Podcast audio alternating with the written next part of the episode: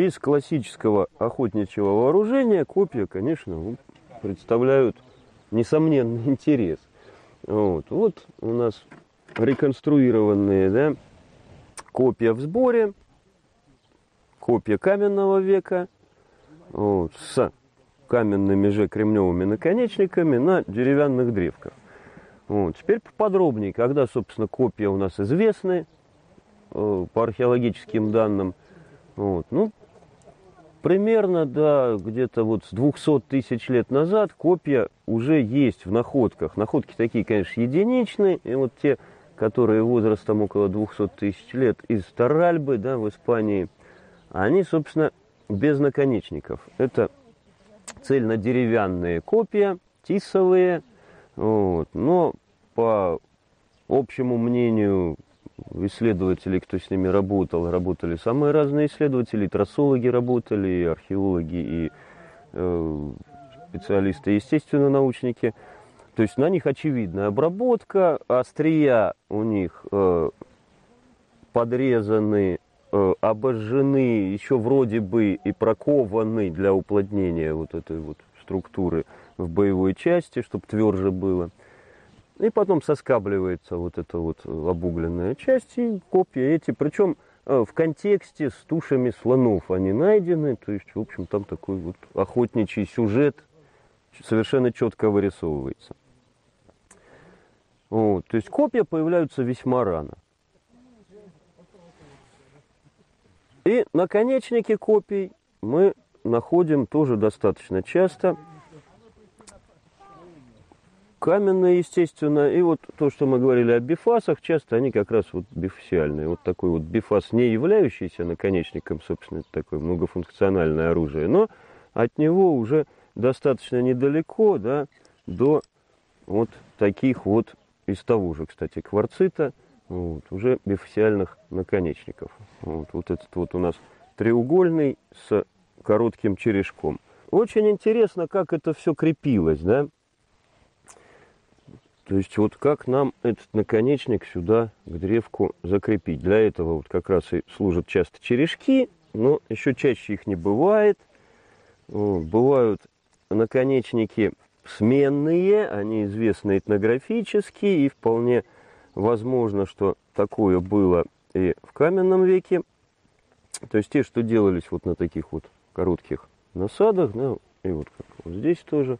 То есть такой наконечник, если он у нас в процессе использования, да, на охоте где-то сломался, у нас в сумочке лежит еще один, мы потом подняли древко, заменили, собственно, вот этот вот наконечник и продолжаем пользоваться.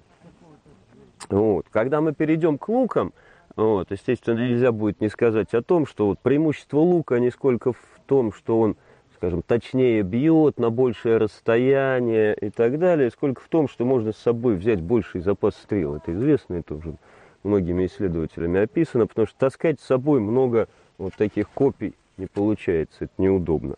Вот. Копье, собственно, и берет тем, что удар копья, конечно, наносит более серьезную рану, чем стрела, по причине своих больших размеров, своего большего веса и массивности. Вот. Варианты э, наконечников копий могут быть и вот такие, вкладышевые. Вот. В данном случае это тоже вариант вот такого сменного наконечника. И здесь уже на вот это вот тело, деревянное или костяное, несколько вот таких вкладышей крепится, в том числе и острие. Вот. Они могут быть вот так перевязаны, а чаще всего нет. Здесь это сделано больше для... такой даже для эстетики этого наконечника. Вот. Были в том числе и метательные копья. Ну, об этом копьеметалка у нас вот одна тут рядышком висит. Сейчас я могу показать. Вот такая вот сделанная нами реконструкция копьеметалки. Копьеметалки известны, ну, как минимум с возраста сорока тысяч лет назад. Очень простая, но очень эффективная вещь. Если не попробуешь сам бросать, не поймешь, насколько это удобно. То есть с хорошей копьеметалкой и лук не нужен. Копья идут под копьеметалку несколько такие более легкие, более изящные. Их как раз можно уже брать с собой, ну скажем, пять-шесть таких метательных копий запросто. Ну, все копьеметалки имеют вот такой крючочек-зацеп, куда у нас захватывается, вот на этом можно показать, захватывается хвостовая часть этого метательного копья, вот такую вот весьма легонькое копьецо. Захватили, вот так вот, и пошел у нас бросок. Летит, в общем-то, так в, в три раза сильнее, дальше. И что очень интересно, умозрительно кажется, что гораздо сложнее бросать, держа в руках вот какую-то такую конструкцию из двух вот этих вот палок. Ничуть не бывало, очень быстро привыкаешь.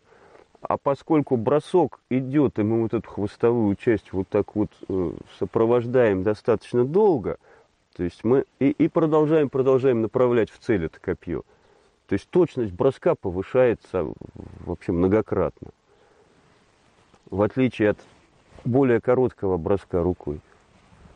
Вот. Ну, эффективность всего этого оружия подтверждается не, не сколько археологическими какими-то да, фактами, вот, сколько просто-напросто тем, что люди, пользуясь этим оружием, жили, выживали, да, и на протяжении тысяч, десятков тысяч лет, даже, может быть, сотен, вполне успешно пользовались этим оружием. Крепится все в любом случае в гнездо, обвязочка, и можно промазать, можно не промазывать. Ну, в общем, обвязкой можно закрепить практически все. Грамотно, если обвязать, плотно подогнать в крепление, все держится очень хорошо. То есть совсем не обязательно, что наконечник будет втульчатый. Скажем, поздние наконечники копии, они все втульчатые. Вот, казачья пика, например, да? Вот, втулка. Все привычные средневековые копии втульчатые. Можно и без этого обходиться.